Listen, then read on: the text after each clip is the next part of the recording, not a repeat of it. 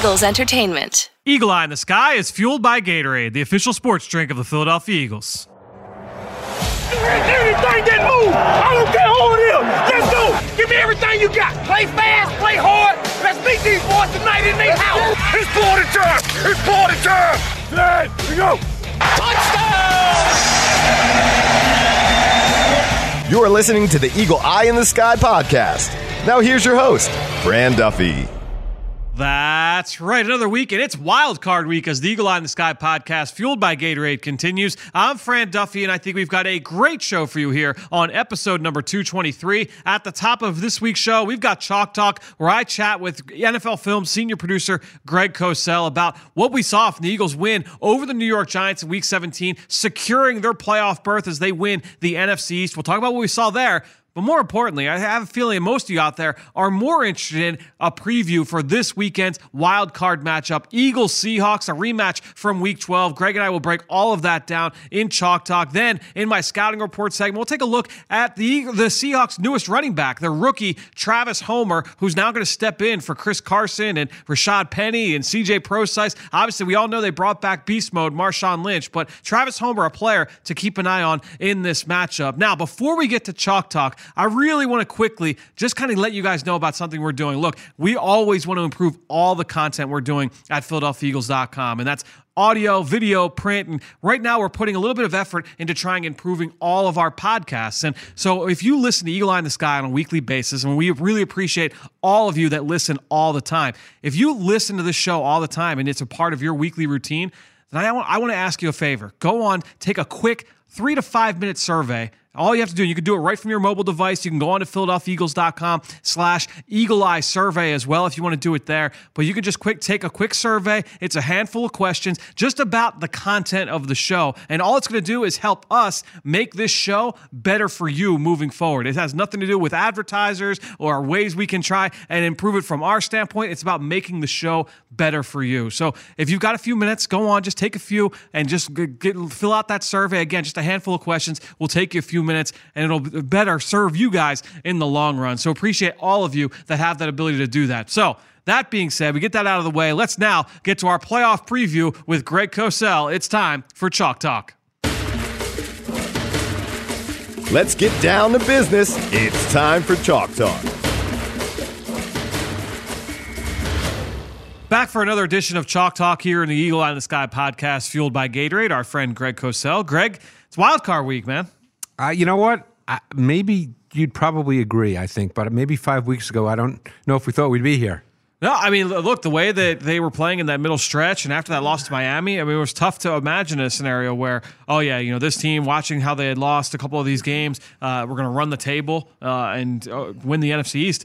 I would say was improbable. of and course. they proved a lot of people wrong uh, to be able to come back. And I think that talk that speaks to the resiliency uh, of the leadership and the, the players in the locker room as well. Of course, I guess we didn't know how good Miami was either. That's true. Big win in week 17. That's right. That's right. Yeah, But uh, no, you're right. I mean, it.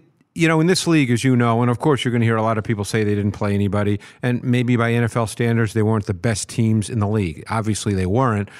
But you talk to any coach any given week, they'll tell you how hard it is to win on Sunday. And when you have to win and you have no margin for error at all, that makes it even tougher. So the resilience that this team showed is, is pretty impressive. Yeah. That, by the way, the same teams for the most part that Dallas played uh, on the beginning part of the schedule, they just flipped, Flipped them up. it. Right, Uh, right, you know, right. So you know, it's uh, Well, it's all the same. Don't say that, Fran, because that ruins the narrative for Uh, us. you- we can't we can't you ruin can't do that. You can't ruin the narrative. People all, all kinds of upset. Well, Yeah. before we go too far down that path, Right, right. Uh, let's talk about what we saw week 17. Right. Uh, Eagles' big win over the New York Giants. Certainly not an easy win. I think if you look at the final score, you would say so. But uh, getting into the fourth quarter, this was a very tight game. Um, the, you know, the Eagles made some plays in the second half on both sides of Yep. the football that led to this win. I think just another uh, efficient, efficient performance from Carson Wentz, where he made some big throws in the game. Uh, some of the receivers on the other end made some big catches as well.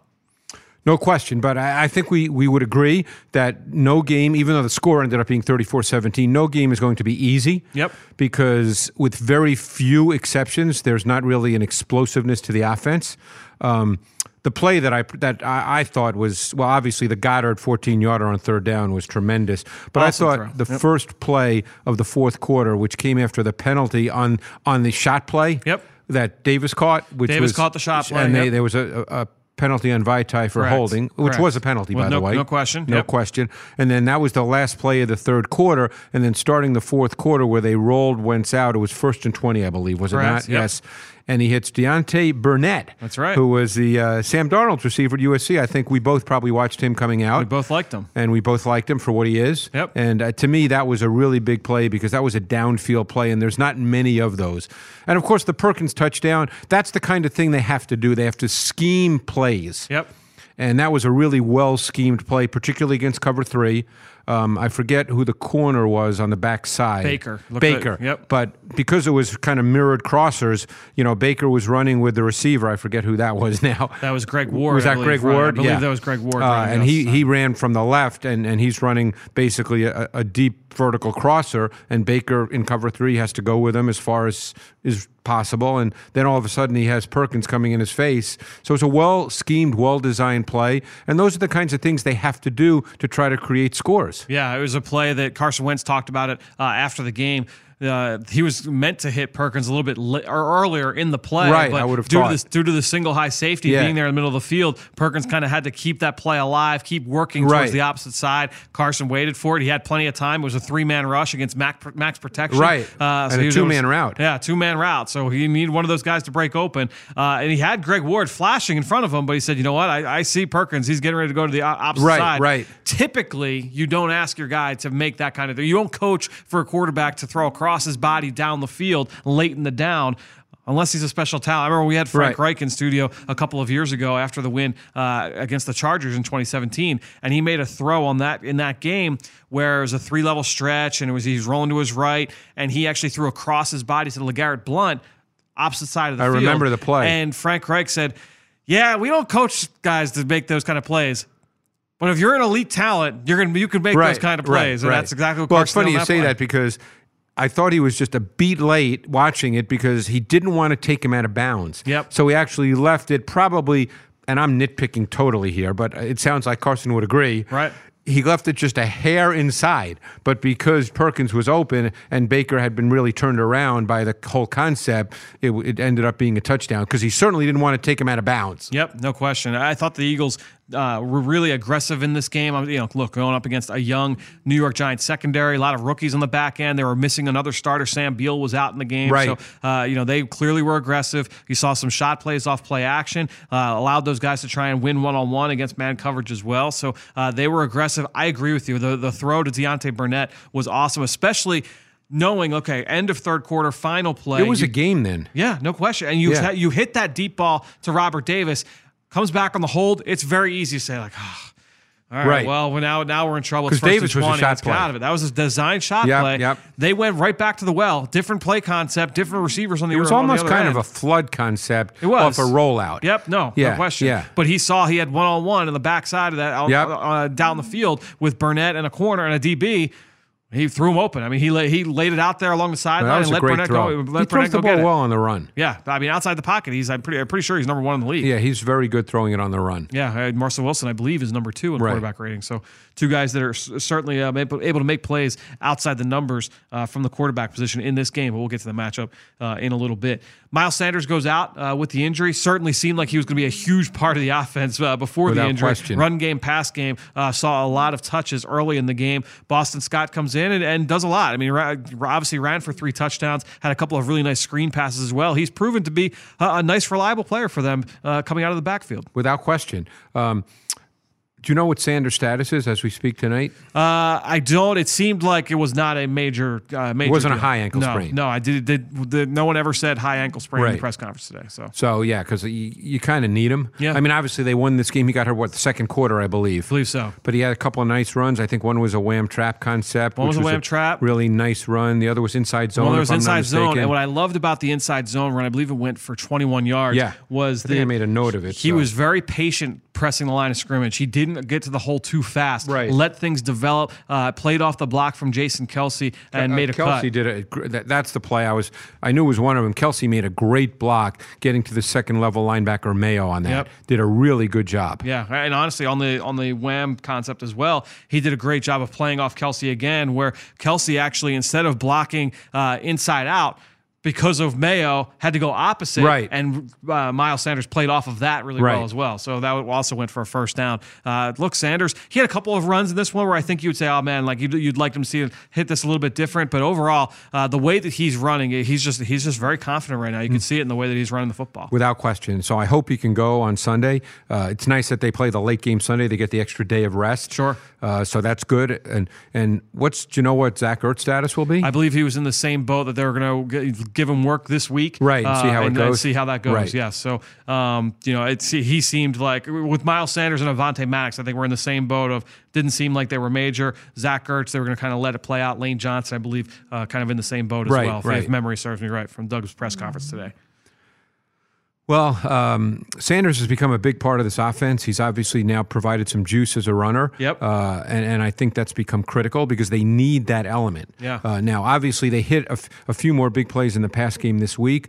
We'll see if that's the kind of thing that can continue. Yep. Um, I think you're dealing with some aggressive corners, and we'll get to Seattle in a few minutes.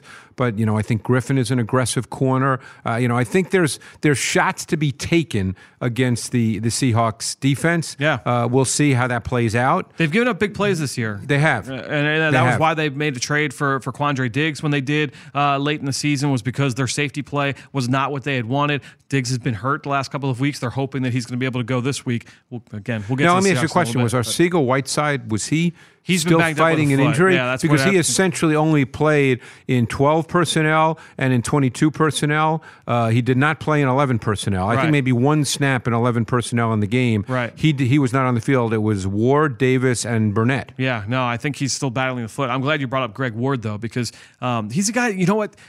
You can see the comfort level and the confidence Yeah, that bit. Carson's got in him uh, week by week. And I thought uh, against the Giants. There were a couple of plays where the ball comes out early, and right where Carson was putting the ball, that's where Greg Ward was. Well, those are spot throws. Yeah. And you have to give credit to Ward Yep. because ultimately it's the receiver's job to be at that spot. Those are spot throws. Yeah. You're not waiting for the break. No. You're throwing before the break. And as I said, that, that's what a spot throw is. You're throwing it to a spot. And based on the route, the receiver needs to be at that spot based on. Routes like that are either based on steps or yards, and that's where the break occurs. Mm. Yeah. And the quarterback, you know, Ron Jaworski used to tell me those kinds of throws, he could throw blindfolded because you're throwing to a spot. Right. No, I, you could see there's uh, a couple of those outbreaking routes. Yep. One was early in the game uh, where he was, you know, he, he like you said, threw, threw to a spot, um, then moved the chains, both of those, and then even the third down one late in the game, Greg Ward in the slot, and it was against off coverage. You, uh, you know, we point out what is what is what are the Giants doing What here? are the yeah, which, the- which Chris Spielman pointed Yes. out quite forcefully as well. By fair, the way, fair question to ask, but that doesn't take away the, the anticipation Right, and the timing between those two guys. And I thought, really, bringing it back to the Seattle matchup, we can go back to that game in Week 12 and remember. The receivers did not have a uh, did not have a great No. game in that game, and when you talk about route running and guys being where they needed to be, where that when they needed to be there, there was a, a play on third and short. Greg Ward was supposed to it was third and five. I remember. and he ran a little bit too, deep. Too deep. deep. and Carson where was there were mirrored curls, and, and you could see the other receiver, who I forget, on the other side of the field, ran it correctly. Yep. And Ward went about A yard and a half, a two yard and a yards half, two deep. yards too deep. Yep. And the ball was thrown, which made it look like a terrible throw. So I thought that th- that play last night, even Right. though it was against off coverage and all that, kind of mirrored and showed, Right, oh, this is the development over the course of what, the last Well, uh, he's taking weeks. all first team reps, so Yeah. he's getting reps. No, it's. Uh, I thought that that was really good to see, and certainly important for this team uh, moving into the postseason. Uh, no, I thought Carson, and obviously, look from a re- you know the, all the records you know that Carson broke last night. Uh, completions for Right. you know an, an Eagles quarterback. First quarterback to throw for 4,000 yards in franchise history. Only quarterback in NFL history to throw for 4,000 yards without having a wide receiver go for over I know, I saw that. uh, which is a, kind of an interesting anecdote. And I actually thought you know. last night uh, in the game, I thought there were a couple throws, and maybe it was the weather that got away from him. Yeah, and it could have been the weather. Yep. You know, but uh, yeah, a couple got away from him. First time in a month he didn't have 30 completions in a game. right. So there's the knock. There you go. Uh, no, he just he's continued to just be very very good with the football. Uh, you know, in terms of ta taking care of it, not forcing anything, taking what the defense gives him. Um, no, he- he's been really really impressive. I think it was early in the game. Was either the first or second series where he ran for ten yards. Yep. Was that first series? yes, I believe so. Yes. Yeah, and again, another example where he, you know, earlier in the season he might have stayed and waited and waited, and maybe then a bad thing happens. Right. But the last two weeks in particular, if he feels that it's not quite there, or if he's not just seeing it the way he wants to see it, he's getting out of there. Yep. And there's nothing wrong with that. No question. And I thought too, um, the the throw that he made to Goedert on the second drive down the seam, seam ball? the seam ball Yeah. against cover two. You just saw the decisiveness there, Yes. and just understanding how Yeah. to how to attack coverage because Yeah. the linebacker, the Mike They opened. Up, he opened up to the other side. he opened up to the two receivers. So do you? Th- so let's go through this really quick. Was, Uh, I made the point that it was disguised late movement cover two at a nickel. He hit uh, Goedert on the seam ball on the boundary side because normally it, it can be taught different ways. What you were about to ask me, I Yes, assume, I'm- was was what the middle hole defender does. take us in through that. cover two. Thank Is you. that what you were about to ask me? That was me? exactly what I was going to ask you. you can do this different ways. Yep. The most common way is the middle hole defender will open his body to the field, not to the boundary. And we're side. talking about the middle linebacker dropping, dropping down the middle of the correct, field in Tampa correct. too. Yep. So he will open not to the short side of the field, but to the wide side of the field. That's normally the case. Now, it can also be taught that it depends on who the receivers are. It can be taught that they will open to speed. So, for instance, let's say you have two wide receivers to the boundary and you have two tight ends to the field. which is what last night was. Yep. Right. You then he could open to the boundary because he's opening to speed as opposed to space. Yep.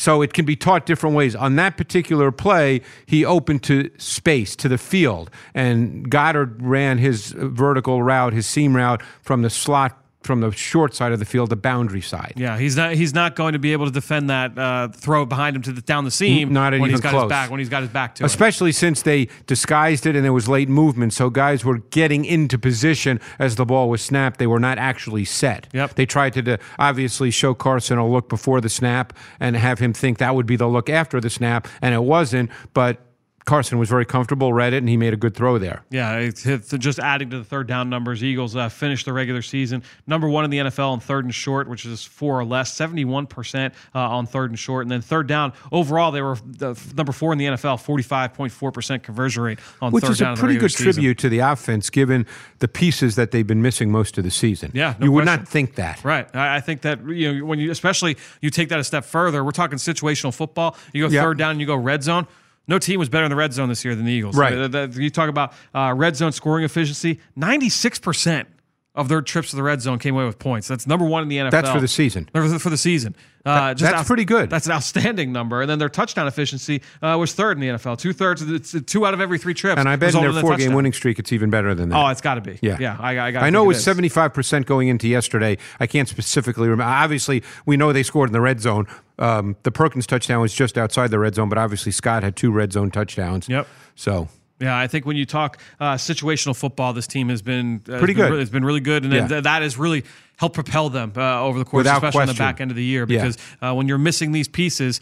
You've got to be able to matriculate the ball, as we've as we've talked about at length uh, on this show. You've got to be able to move the ball and be efficient. You're not. You have to make the most of your opportunities. So when you get into the red zone, you can't be kicking field goals. You No. got to get touchdowns because you got to make the most of all those chances, and they've done exactly that. Um, so really quickly too, before we move over to the defensive side, uh, the one thing that stood out to me about Dallas Goedert, we talked about the big catch along the sideline, that that 14 yard gain on third and eight, where he uh, makes the catch along the side, a great throw from Carson, toe touch grab, Yep. uh, grab along the sideline, outstanding. Made a couple of grabs through contact in this game. And to me, when I talk about tight ends, making catches through contact, you got you're working over the middle of the field, you're dealing in traffic. You've got to be able to do that. He made a couple of big catches where he took a hit and hold on to the football. You know, and I think we're starting to see, and, and, and confidence is, is a word we all throw around, but I think with him, because you and I watched him in college. Yep. And he didn't drop balls in college. No, he did not. And in fact, that to me was one of his most impressive outstanding traits. at the catch point. And clearly, his first, this is third year, I believe, correct? Second year. Second year? Yep. Okay. Uh, Clearly, last year and through the early part of this season, he had some very uncharacteristic drops. And I think we're now seeing him make those catches that we all assumed he would make without a problem. Right. Yep. So whether it's confidence, whether it's reps, whatever the reason, this is the Dallas Goedert I know the Eagles thought they were drafting because they traded up to get him because they were very high on him. So we're now starting to see him make the kinds of catches I think we all expected to see. Yeah, no, it's uh, it's been great to see, and especially with the injury to Zach Ertz, you know, you need Dallas Goedert to kind Right. of step up and be that guy. Well, it's funny because then I have the stats. With Ertz injured, they really didn't step away at all from playing with two tight ends, what we call 12 personnel, because they had 46 out of 72 snaps with um, t- 12 personnel. Have to bust out the calculator again. If we you'd like to, week. if So you'd just- like to. I mean, 46 out of 72, we can kind of guess what that Yeah, was. and they had three snaps of 13 and also seven snaps with six offensive linemen. So uh, obviously, this is a, a base personnel offense right now. But if you just look at 12, 46 divided by 72 is what? 64%. And for the season, because I did those numbers myself and actually typed them out, um, for the season, uh, well, I shouldn't say for the season. In the four game winning streak, Okay. they've been in 12 personnel on 61% of their snaps. 61%. All right. That's well, in the four game winning streak. So they're really anathema to the rest of the league right now. Maybe uh, maybe the Vikings are a team that plays a lot out of 12.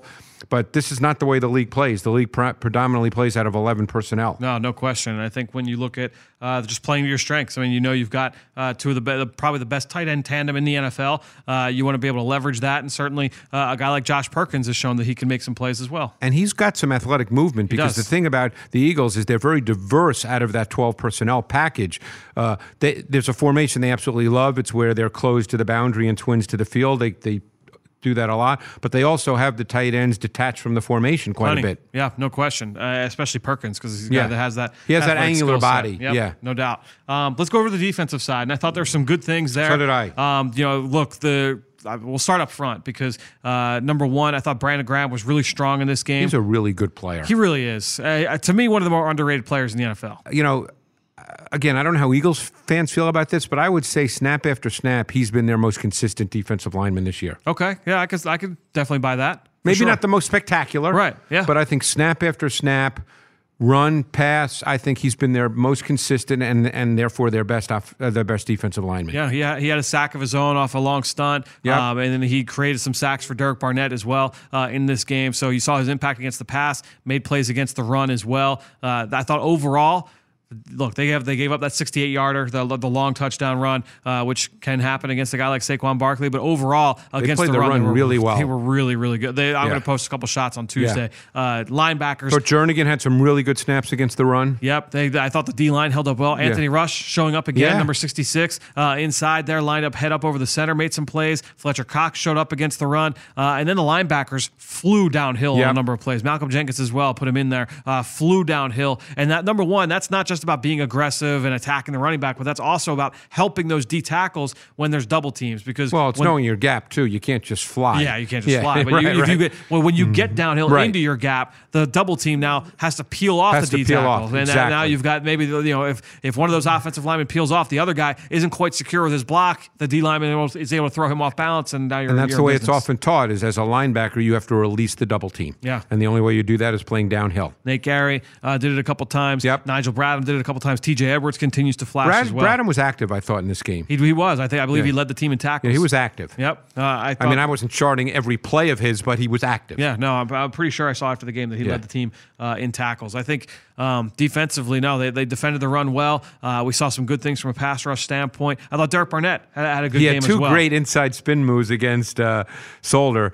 The first one was early in the game, and, and it was a quick game throw, so he didn't get there. The second one led to Jernigan's sack in Yes. the fourth quarter. Yep. No, I Yeah. think to me, if we're talking, you know, and I know we're we're saying we're going to talk about the Seattle game in a little bit.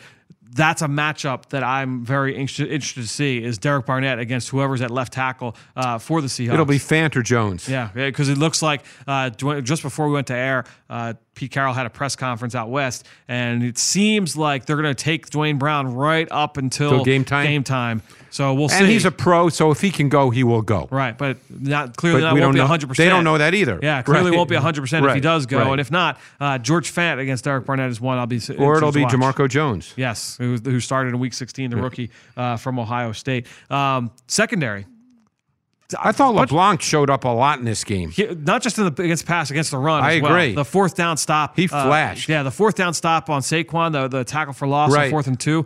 He dismantled Golden Tate in Yeah. the slot. Like I just terrible from Golden Tate in the slot, and he made the play in the backfield. It started with Cox and Graham forcing Right. Barkley to bounce, but uh, Cre'Von did a great job. No, he, he- made some pass breakups as I well. I thought he played well. Yeah. Um, Sidney Jones got 57 snaps due to injury. Um, he was beaten one time and the ball was underthrown, but otherwise, I thought he moved well again, similar to the way he looked a week earlier against Dallas. Yep. I think he's he's moving better than than he has as an Eagle. Now, I don't know if if he's not injured anymore. I don't know. Yeah. but I think he looks better. That's what the film shows. Yeah. Uh, his first snap in, the offense went right after him again. He lined up at left corner after Maddox went out. Right. Sidney Jones comes in. They're running a slant. He undercuts the slant, gets his hands to Yep. the catch point, gets the ball on the ground. And then even the interception uh, came with him as a cover two corner. He was cover two, yeah. Yeah, he was Yeah, a cover two yeah. corner. He sank, he, Right, he uh, right. sank with the with the vertical route outside and made the play. The only, pl- again, without charting every play, the, the one that I remember that was obviously not good was when Shepard ran right by him Yep. and the ball was underthrown. Underthrown, But that was back, really yep. the only play I can really remember where it was, you know, you got a little nervous. Yeah, uh, Avonte Maddox had that great pass breakup in the second quarter. Was really impressive. Yeah. Rasul Douglas had a, a handful of pass breakups He got as beat well. too and it was underthrown. That's the, so like to me, uh,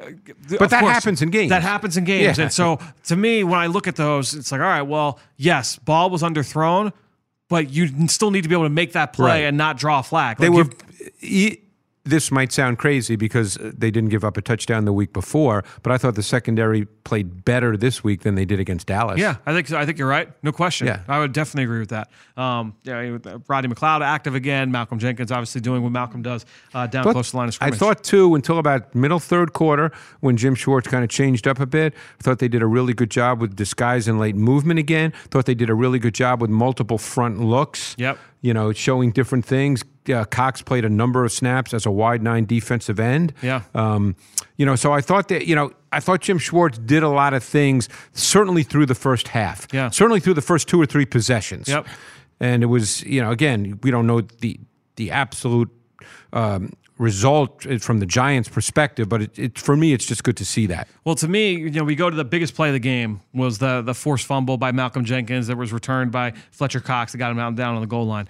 I go back to the, the there was a play early on where they disguised pressure on third down in the red zone.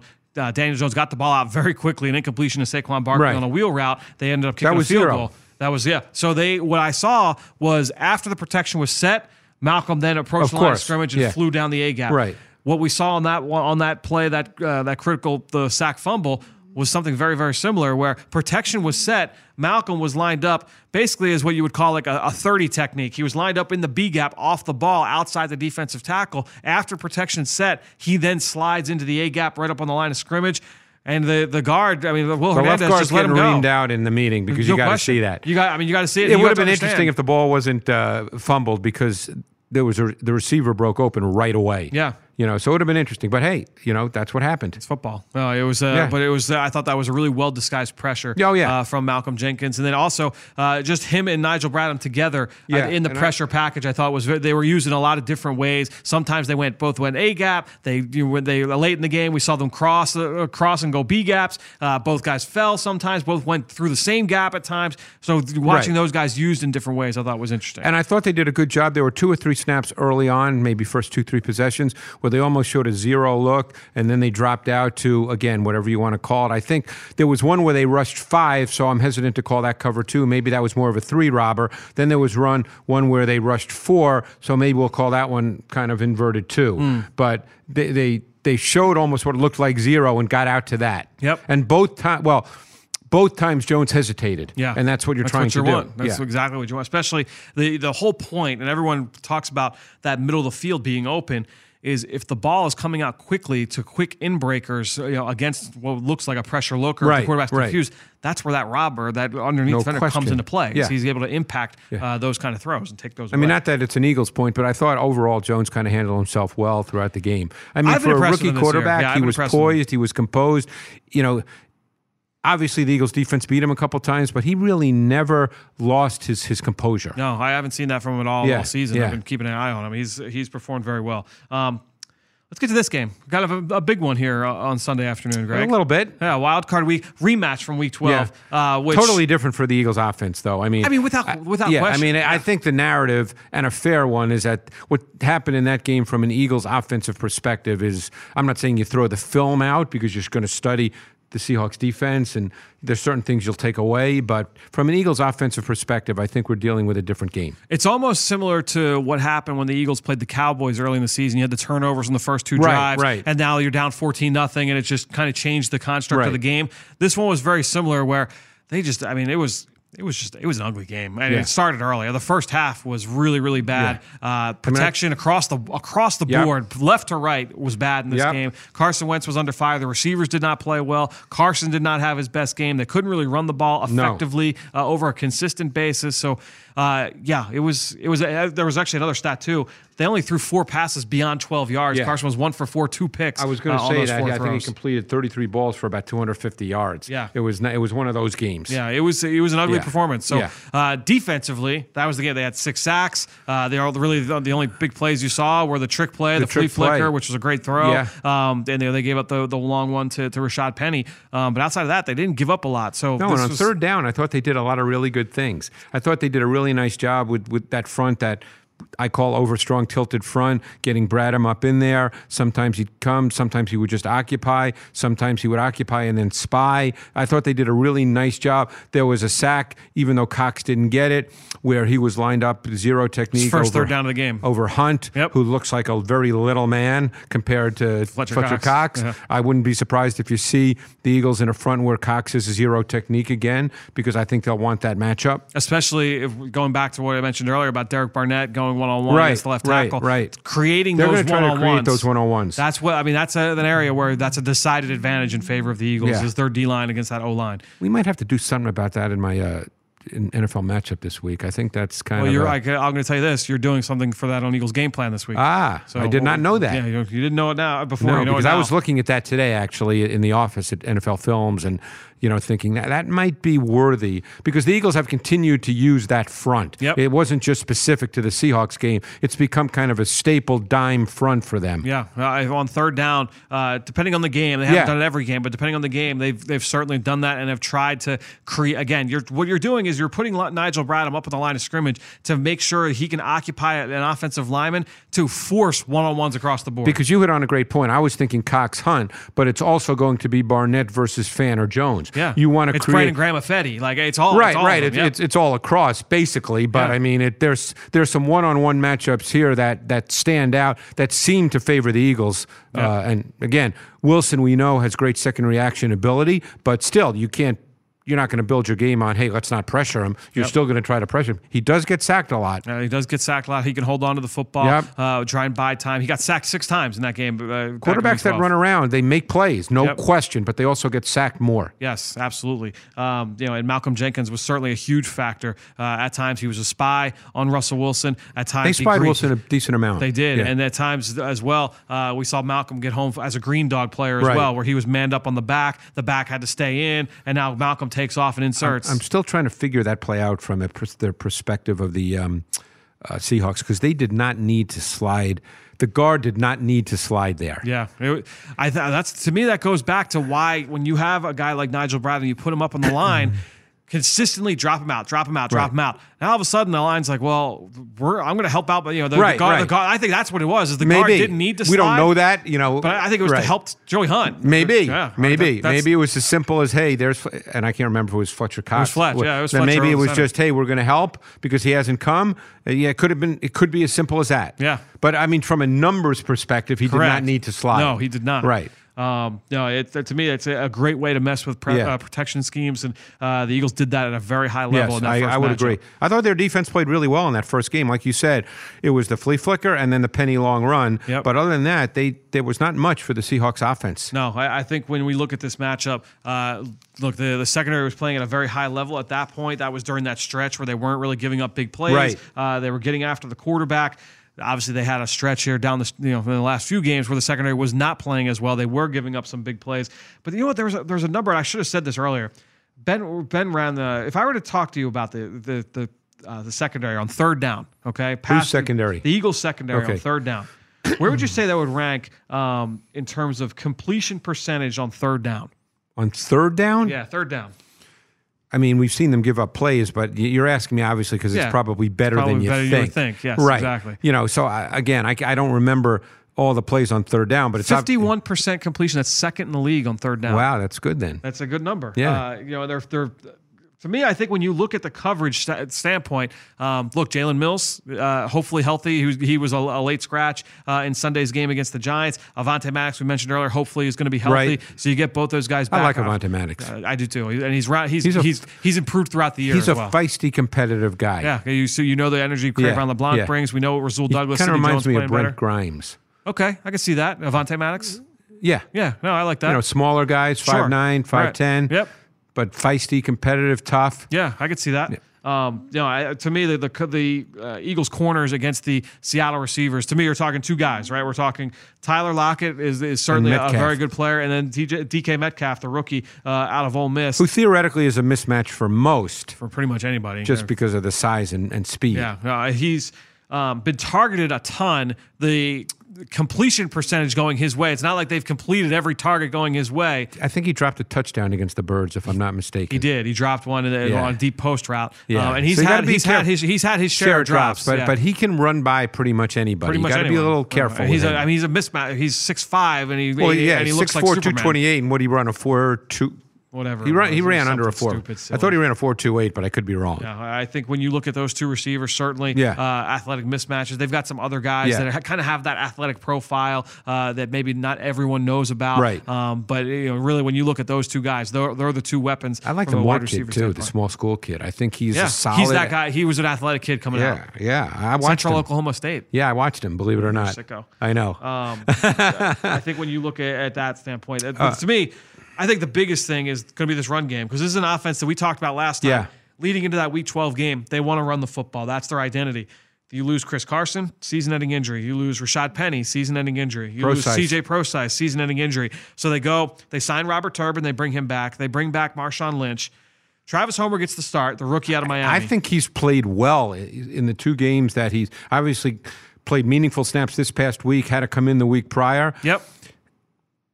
You know, I think he's one of those guys, and the reason why he's wasn't a higher round pick is he's not special in any one thing, and he's not big enough. He's a little slight. Yep. But I think that he can do a lot of things well. They they certainly will try and get him in space. Like Yes. that's the you know you He's look got at a little the, explosion to him. He's de- he definitely he tested very well at the combine, Yeah. and I thought that athleticism did show up on tape at Miami. Yep. Um, you know, you get him out in space. That's where you know they're going to run those misdirection schemes, and that was what Rashad Penny. Uh, you look at some of those big runs he had against the Eagles in that game in Week 12. They were of the misdirection variety. Outside of the long touchdown, Right. which was the trap play, everything else was uh, you know there was the little Yep. flip play, Yep. the things Yep. where they get him out in the perimeter. Homer can hit on those kind of plays. We know what Marshawn Lynch is. We know, and he'll be better. is. When I say better, I'm not saying all of a sudden he's you know going to be great, but obviously another week of practice, another week of being. You know of working, uh, assuming he does work. We don't we don't know that, um, but he's still a guy you're going to have to bring a lot of bodies to. Yeah, I, look, you get uh, uh, Robert Turbin in there as well as a bigger back. Um, it knows the system has been Yeah. there in the past. So it's, no, we we know what that what that run game wants to be. We know what their offensive profile is. Yes, there, there's not a lot of mystery to them. I guess the the big question will be this: is um, and look, it, it continued to work for them because they had San Francisco on their heels and were uh, an unbelievable delay of game penalty away from winning that game. I, I still don't I- understand that, and I'm not speaking from the Seahawks perspective. I'm watching the guy stayed up and watched the whole game. yeah, so did I. Yeah. and I'm watching it, and it seemed like the delay of game happened in five seconds. Right. Like I, you know, again, I don't know what happened. Right. But uh, you know, it was weird. It was it was mind blowing the Yeah. penalty, but um, They win the game without that. no que- I mean no question They were at the half yard They were at the, line. half yard line. They're Yeah. getting ready to send Marshawn Lynch in. Yeah, it With a couple of plays right. to go. Malcolm. Butler's not walking through that No, door no, for, uh, no, for San no. Francisco. Um, no, but I think when uh, you look at that and that profile, I wondered after the injuries to Carson and to Penny if they were going to say, okay, you know what? Even though we have to, we obviously we have to bring in other running backs. Let's just put the ball in Russell Wilson's hands and, and let him throw the ball over the yard. It didn't seem that they were the one. The, here's the one th- notice, or the one difference I did notice. It seemed like he ran more last night. Wilson. Yes. That also could be encouraged because that is a meaningful part of their offense. Yeah.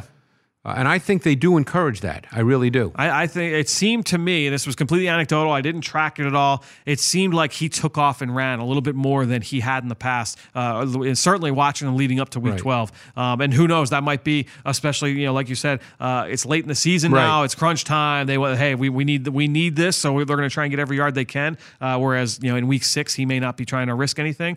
Um, but that, that'll be something to keep an eye out for sure. Absolutely. Yeah. Because that's a meaningful part of their offense. Yeah, uh, offensively, just a couple of big numbers here. Um, very efficient passing the football, uh, rushing. They were top five in the league, but again, with the with the change in personnel, we'll see if that changes. Like the Eagles, very good in the red zone, third in the NFL uh, in scoring efficiency, down inside the twenty yard line. They take care of the football is the other big one. Turnover differential, Yeah. they're plus twelve, tied for third. Well, Wilson league. does not throw picks, just Nope. like Carson doesn't throw picks. Yep. No, it's uh, it's a, it's a going to be an interesting matchup from that standpoint. Um, the to me the the decided advantage, like we, t- we talked about, is Eagles D line against that offensive line. That's going to be uh, one of the big determining matchups uh, in this. I would agree. Um, real quickly, we broke down leading into that matchup in Week 12. Shot plays, play action, big part of what they do. They haven't been as good in recent weeks. No, they haven't. I was going to ask you if you had any theories on to, as, as to. I mean, it's not to as to why they haven't been as good I- at play action, but I wonder what is kind of. I, I don't have a, back in all way. honesty, and Yeah. you know me well enough to know I don't make it up. Right. I don't have a brilliant answer for that. They just haven't been as good. And Wilson has not made anywhere near the number of second reaction plays the last number of weeks, and therefore their offense is kind of stalled a bit. Right. Because, like I said, there's no mystery to what they do. They run the ball. They're a run first offense. They're a play action offense off the run game. Yep. And then Wilson makes second reaction plays. Yeah. And they've not been able to make the big plays in the past game in recent weeks, and Wilson has not made second reaction plays. Mm. So therefore, their offense has kind of even last night. I know in the third, in the fourth quarter, they started moving the ball, but that's a whole different feel of a game at that Right. point. But even last night, I mean, I think. Um, uh, who said it last night? It was Al Michaels, I guess, um, who said it was late in the third quarter and Wilson did not have 100 yards passing yet. Right. Yep. He got all his yards in the fourth Which quarter. does, which that's that's not how they were built. No, up. no. no. I mean, that, look, I, I've got numbers, and this is over the full season, not over the last, we'll say five six weeks, but just over from weeks one to seventeen. Deep passing. I mean, he was he had thirty five completions that went twenty yards in the air. Yeah. That's second in the NFL. Uh, completed seventeen po- or seventeen point four percent of their passes were downfield, second most in the NFL. Yeah, this is a team that wants to attack vertically. Without question. And they have the players who can do that in Metcalf and Lockett. Right. Yeah, it's that'll Even be one thing Moore to can get vertical a little yes. bit. I mean, that's, Yeah. that's like I said, that guy was a guy that tested Yeah. very, very well. Um, let's go over to the Seahawks defense. Um, a group that I think we we all have the mystique about Legion of Boom, and this group. It's not that group right now. No. Uh, the pass rush has not been as good as they were hoping. Uh, they traded for Jadeveon Clowney in the summer. They I really don't have a natural pass rusher. yeah, they had. They, I know he's been banged up. They're hoping he's that not a he's going to be natural good, but yeah, rusher. uh, they haven't been able to get after the quarterback as well as they were hoping. Now they did have three sacks, and they did get to Carson Wentz in that game in Right. Week 12. The Eagles have got to protect better in this matchup Right. than they did in Week 12 um, because that defensive line overall has not been able to get to the quarterback. No, no, and uh, uh, I, I think that's something that's critical. Uh, they can't allow that to happen in this game because they're not a very good pass rush group. I mean, Clowney was back last night. He was not really a factor. Ansah has had moments in his career where he's been a dominant pass rusher, Yep. but he's been banged up all season. Yep. You could argue their best pass rusher is Quinton Jefferson. Yeah, number 99. Yeah. Uh, the guy he's rotated in between D tackle and DN Yeah. uh, has become He's a starter. solid for year. Yeah, no question. Um, and believe it gave the Eagles some issues uh, in that first. He did, matchup. he did. Um, you know, just, just because of his Yeah. sheer size, he's a different kind of guy. Um, I think- defensive line uh, that's uh, an issue for them. And in the secondary, we mentioned earlier, they've given up some big plays down the field, uh, and that's that's been an issue for them. Um, it's gotten a little bit better in the back half of the year. So leading up to Week 12 they were a little bit lower on the on the ranks. But uh, when they traded for Quandre Diggs from Detroit, he has kind of ironed some things out playing in the post for them. A very violent player comes down and, and he kind of set can be a tone Right. setter for them. They've missed that over the last couple of weeks. We'll see if he's able to go. Yeah, if not, they've been playing Delano Hill, who's really more of a strong safety. In Yep. Michigan, he was almost kind of a linebacker type. Right. But they've been playing him there because they didn't want to change two positions because Bradley McDougald is their strong safety, and they didn't want to change two positions, I'm sure. Right. So, um, you know, they're one of those teams, they stay in their base more than any other team in the league. They've been in their base 4 3 personnel package almost 70% of their defensive snaps. Yeah. The only time they really go to nickel or dime, because they play both, is on third down. And then it depends on the yardage. If it's third and three or four or five, they'll be in nickel. And it's Amadi, the rookie from Oregon, who is now their slot corner. Correct. And when they go dime, they bring in Blair from Utah. Rookie. And and I liked him a lot, by the Yep. way. He started earlier in the season for them, and um, I guess they didn't love what they saw because he's not playing post safety now. Right. Um, but so they play both nickel and dime. But as I said, 70% of the snaps, they've been in their base 4 3. Even when Kendricks, who's now out for the year, even when he missed two or three games and they brought the rookie Cody Barton in, I liked Cody Barton coming out of Utah. Uh, Yeah. and he's they've rotated him in a little bit more often in the, la- in the last. Well, now he's the starter. Now he'll be the starter. Yeah, and what they they're they're an over front defense, which means they normally have their defensive line shifted to the tight end side. Yep. And then what they do with with Barton, it was Kendricks and now it'll be Barton, is he's an on the ball linebacker opposite the shift. Yeah. That's what their front is. The Giants played a ton of over fronts in this game, by Yeah, the way. no doubt. So the Eagles saw a lot of that from the Giants. Yeah, and they were able to run the ball with some. They ran the ball Giants. away from the front really well. Yeah, it'll be something they'll have to do in this game. The, Yeah. the Seahawks have not been great against the run uh, overall. Uh, looking at big scope, they're 28th in the league yards per carry, 4.8 yards a carry uh, against this defense so far this season. Well, um, I'll tell you what to look for. If Sanders can go, Yep. I would look for some kind of post wheel con- concept with Sanders Why is that? because I think their corners are very aggressive and will run inside in cover three. They play a lot of cover three Mm. and will come inside a little too far and leave that wheel because a post wheel is basically two through his own. So think about the, the 38 yarder the Eagles got against the Dallas Cowboys last week in Week 16. Uh, the, the corner Jourdan Lewis runs inside with the post. Oh yeah, and- yeah, and, yeah. uh, to Ward. Greg Ward runs out. Right, Yep. but we've also seen that earlier this season with Sanders. yes, with Sanders. No, no Yeah. question. Yep. So I think that's something to just be aware of. I'm Yeah. not saying it will happen because you don't know how Doug's going to game plan. Yep. I'm certainly not smarter than he is. He knows way more than I do. But I just watching the Seahawks tape. I think their corners on vertical routes on the outside when they play cover three, and those corners are responsible for deep thirds. Yep. You know, sometimes they come inside a little too much before they pass it off to the post safety, Mm. and I think you can get the wheel behind it. No, there's uh, there's going to be some interesting matchups in this game, schematically and personnel wise, on both sides of the ball. Uh, it's it's the playoffs. It's the, every game from Hey, here is, is going to be a big the one. Eagles like can this. win this game. I They mean, can. we know that they're not. You know, we've talked about it all year. They're missing a lot of pieces. They've worked through it to at least win the final four games. Uh, but to me, this is a game they can win. Yeah, I think so. It, it's uh, it's going to be a fun one at the Yeah. Linc. Although the atmosphere is going to be awesome. The fans, I, I are, you know, are You going don't to think be it'll a be quiet part. and subdued?